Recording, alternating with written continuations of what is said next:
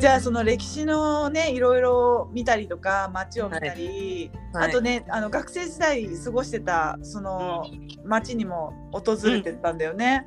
はい。なんかそこで何か発見ってありました？そうですね。あのね、あのまあいろいろ思ったんですけど、全部言うと多分長すぎるんで、まあ 特に感じたことを、まあ、2つに絞ろうかな。うん。っていうと、あの一つはですね、まあ、私もその久々のフランス久々のヨーロッパっていうところですごいテンションが上がってあやっぱ海外に住みたいとかね海外に移住したいっていう気持ちがすごい最初強まったんですよ。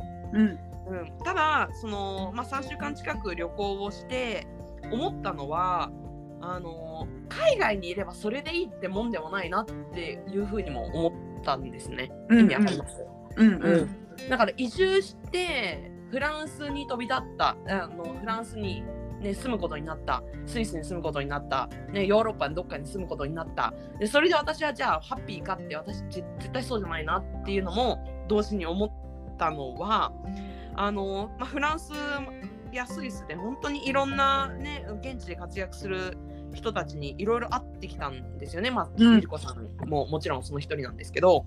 うん、で、まあ、そこで、まあ、本当にいろんな形例えば、ね、会社の従業員として、あのー働いて住んでいる人もいればあのゆりこさんのように、まあ、起業をして、まあ、自分の力で稼いで、あのーで住んでいる人もいれば、うんあのーなんだろうな例えばご家族の家庭であのうん影響で、うん、移住してきたっていう人もいれば、本当にいろんな形があったんですよね。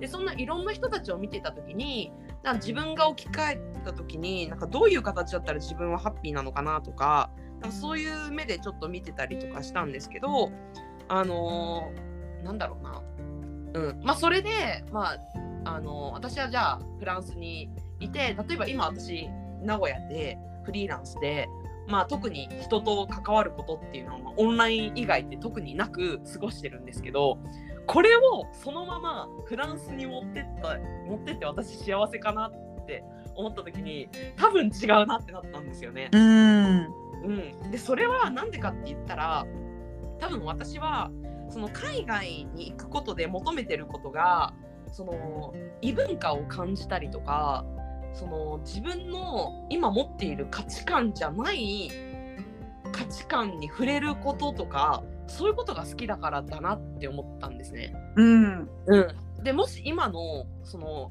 名古屋での今の生活を海外に持ってったところで異文化って多分あんまり感じられる生活できないんですよ。ずっと部屋にこもってるから。うんうんそうそうそうそうそう。だからあじゃあ私ってなんかどうしたら本当にその自分の満足いく生活とかっていうのを送れるのかなみたいなのを改めて感じる考えるきっかけになったっていうか。わかる。わかりますわかる。例えばだよ。ひろゆきって今パリにいるじゃん、うん。うんうんうんとか YouTuber でもさインドネシアとかタイとか行ったりして、要はオンはいラインで仕事できる人って日本である必要ないから、っていう理由でね海外に住んでる方々多いと思うけど、じゃあその人たちがどれだけ現地にインテグレートしてるかっていうと、そう。わかんない。ね。そう。わかんないよね。そうで英語とか言語できない人が言ってたりするからどうやってんのかなって思っちゃうよね。うん。多分社会にはあんまり浸透してないと思う。なんかそんな感じするよね。そう。でもそれが別にいいとか悪いとかじゃなくてなんか多分彼らにとってその移住することの意義は別になんかね異文化を感じたいとかなんかすごいなんか他の社会を知りたいとかじゃなくって、まあ、ただ単純にその、ね、なんかお金の関係とかなんかそういうところで、ね、手段として移住してる人も結構多いかなって思うから。うん、うん。絶対あるよね。うん。だってコミュ障の人がさあの、海外でじゃあすごいインテグレートするかっつったらそうでもないだろうしね。そうそうそうそうそうそうそう。本当に本当に、ね。でそれで成り立ってて幸せだったらそれでいいんだよね。本当にそれは思ういますね。んうん。わかるな。確かに。じゃあそのカレンちゃんの希望する理想の環境ってじゃあどこなのかなってまだ考えてる最中？そうですね。でも少なくともそうまだ考えてる最中に答えは見つけられてないんですけど、うん。少少なくともそうやって、まあ、さっき言ったようにその社会と何か交わる、うん、接点があるような状況がいいだろうなっていうふうに考えた時にあのもしかしたらその現地の会社に、ね、はで働くとか、うん。うん、なんか働くまでいかなくっても何かしらの現地のコミュニティに携わるとか、うん。うん、なんかそういうことは絶対に必要だろうな。最低条件として必要なんだろうなっていうのは思っています。それで何ができるか分かってないですけど、うんうん、そこはね、カレンちゃんと私すごく共通して意見が一致するところで私の日頃のポッドキャストでもあの海外在住の日本の方が聞いてくださってるリスナーさんもいらっしゃるので、その方々にうんあのめがけてるメッセージとしてはうん。あのやっぱり両方そのオンラインで日本を対象にお仕事するのももちろんいいけどやっぱりローカルに根ざしてそれでうんローカルから広がる可能性っていうのが絶対あるから両方あった方がいいよねってうんいう話はしていてすごくあの共感します。あーやっぱりそう思うですよね。うん私はひ多分人が好きだからっていうのもあると思うんだけれども。やっぱり、うん、ローカルの人とその地域の中にこう溶け込んだ生活をしたいなって思う。うんかなうん、そうですよね。ね日本に対して今発信してるサービスをどうやってそのローカルの人に置き換えて提供できる商品が作れるかっていうのを今考えているからなるほど。なるほど。うんやっぱり両方っていうのがすごいわかる。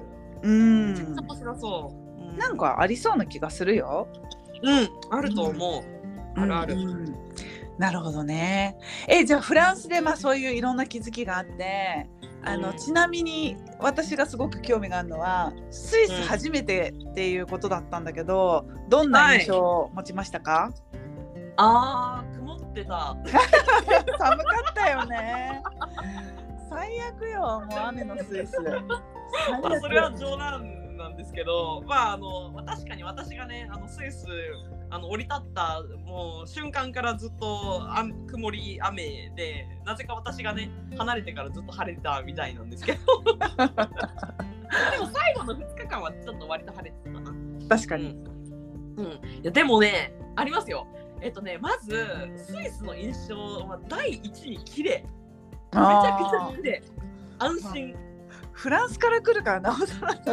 余計にでしょうね。そうだからあのやっぱりそうフランスってあのね建物はすごい綺麗なんですよね。本当にあのゴシック建築のね建物があったりとか教会とかそれこそエッフェル塔とか、オペラ座とかねそういうものはすごく綺麗なんですけれどもあのちょっと下見るとタバコの吸い殻たくさん落ちてるし物乞いいるしなんか臭いしそう。っていう感じで結構汚いんですよね。でそこから来たからなおさらっていうのもあると思うんですけど、うん本当に本当に特にチューリッヒはゴミ落ちてないし綺麗だしあの治安もすごくいいなって思ったしあの公衆トイレがもう綺麗だし あるね。これはすごく感じました。うん。トイレ結構困らないかも。ヨーロッパ旅行ってね日本みたいにデパート入ればトイレがあるって思ったらちょっと間違いで意外となかったりするもんね。うん、トイレ一番困りましたフランスでやっぱり。ああそうだ。もうトイレのためだけにカフェ入ってコーヒーで500円みたいな。アホみたいなことしてましたね。そうね。スイスは意外と整ってるかもしれないね。だって無料でいっぱい結構あって、まあ、日本ほどではないにしてよ、まあ、程よくあってで無料だったからあこれはこれはいいぞって思って。確かに。日本の感覚に近く過ごせるよね。そうそうそう。それはやっぱりあうん。りましたよね一番として。あとはうん。金持ちが多いなっていう。それどういうところで感じるの？車ですよ車。あ。あの車と物価ですね。あのまあ物価が高いっていうのはまあ本当に驚いたのはあのスイスで一回カフェに一人で入った時にケーキとコーヒーだけで2000円飛んだっていう経験がまあ ようこそスイスへ。まあそれがね、まあ、最初の洗礼だったんですけれどもあのやっぱり街中歩いて特にやっぱりチューリヒなんですけどポルシェ、えー、テスラ。ベあのベンツもうアウディ。ベあの、ね。BMW もうその辺のねいわゆる高級車ばっかり。そうね。ばっかり走ってる。普通だよねそれがね、普通。あまたテスラ。あまたポルシェ。あまたベンツ。みたいな。うん、たまにフェラーリみたいなね。そうそうそうそうそう。いや、たまになんか日産みたいな。なんかたまにその車みたいな。ね。あやっぱりお金持ちの人多いんだなっていうのは思ったから、あまあ、ケーキとコーヒーで2000円もそりゃそうかみたいな感覚でした。なるほどね。面白いね、うーん。新鮮だわ。そのはあれが。う視点が。いやーやっぱりね、金融の中心地なんだなっていうのは思いましたよね。うーん。なんかあのチューリヒ行った後ジュネーブ行ったんだよね最後ねそうですね。ジュネーブはなんか国連とか見れたのかしら？あ、国連見ましたよ。どう？あまあ、うん。まあ。まあ、あの世界中の旗があって、まあ、あの、まあ、そこも綺麗だなっていうような感じでしたけど。まあ、ただ、そのジュネーブはね、もっとフランスに地理的に近いっていうのもあって。あのスイス、チューリヒよりは、もっとフランスっぽいし。あのーなんだろうな。綺麗さとかで言うと、なんかチューリヒの方が清潔感はずっとあったなっていうのは思う。うーん。うん。それよく言われるんですよね、うん。ジュネーブの人がチューリヒに来るとまあ、うん。と東京大阪間ぐらいの電車の移動うん。距離なんだけどね、そう。まあ、うん、綺麗だなって言うよねジュネーブの人もね。まあ、うんあのーその地域で話されてる言語も全然違うじゃないですか。うんチューリヒはドイツ語ばっかりで、うん、ドイツ語。うんでね、ジュネーブはフランス語ばっかりでっていうところもあなんか同じ国であの違う言語話されてる国に行くのも初めてだったんですね私。確かにそうだよね。あんまないよね。そうなんかあうわーなんか同じ国のはずなのに全然違うっていうのもなんか面白い体験でした。うんうんうん。なるほどね。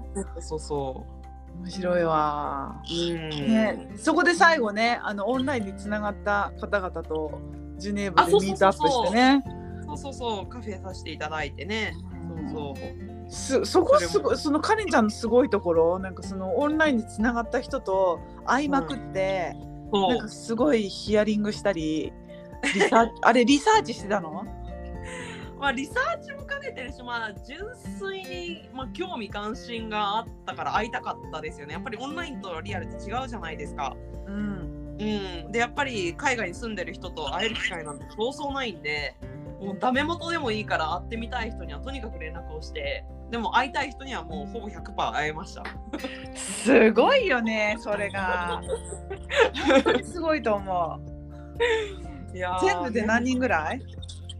いやもうなんか15人、まあ20人近く多分会ってると思います。ほぼ毎日 誰かと会ってたんで。めちゃくちゃすごいいやー本当にね。でもこれも IT のおかげですよ。Facebook とかねね、Instagram があるから連絡が取れて会えたんで。すごい印象的な出会いって何かありました？その中でああまあ一番はやっぱホストファミリーですね。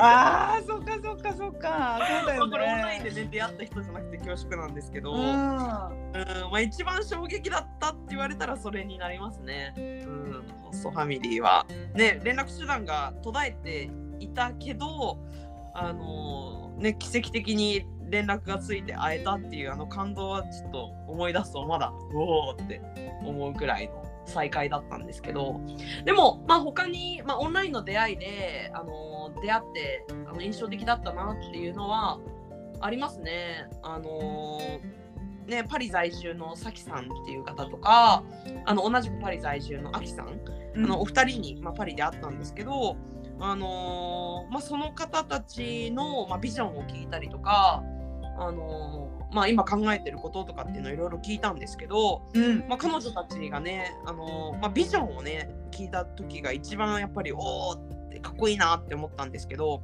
うん。やっぱりそのね彼女たちっていうのはそのむ海外で起業してるっていうようなスタンスでいるんですけどあの、まあ、だからこそなのかわからないんですがもう明確なしかも結構大きなその自分のやりたいことっていうのがあってで私が質問したらもう即答でもクリアに回答されたんですよね。もうそれがさすがだなってめちゃめちゃ感じたんですよ。ああさすがやねそう大先輩だもんね 二人ともねだって普通ビジョンって聞かれてパッとそんな答えられないじゃないですか。うん、例えば、うん、なんだろうな、なんだろうって言うよね。そうそうそうそうそう。でまだクリアじゃないんだけどみたいな、うんちょっとなんか前置きしてからみたいな感じだったなら。うん。だけどあのねみたいなあるよみたいな。あるよって。ううんすでに世界に向いてたんですよね。もうビジョンが。すごい。すごいなーって。うん。それはやっぱりリアルじゃないと得られないような情報だったなっていうふうに思うと、でやっぱりインスタの DM とかで聞けるような内容じゃないじゃないですか、そんなことって。確かに向こう。も多分ね、相手話そうともしないだろうし。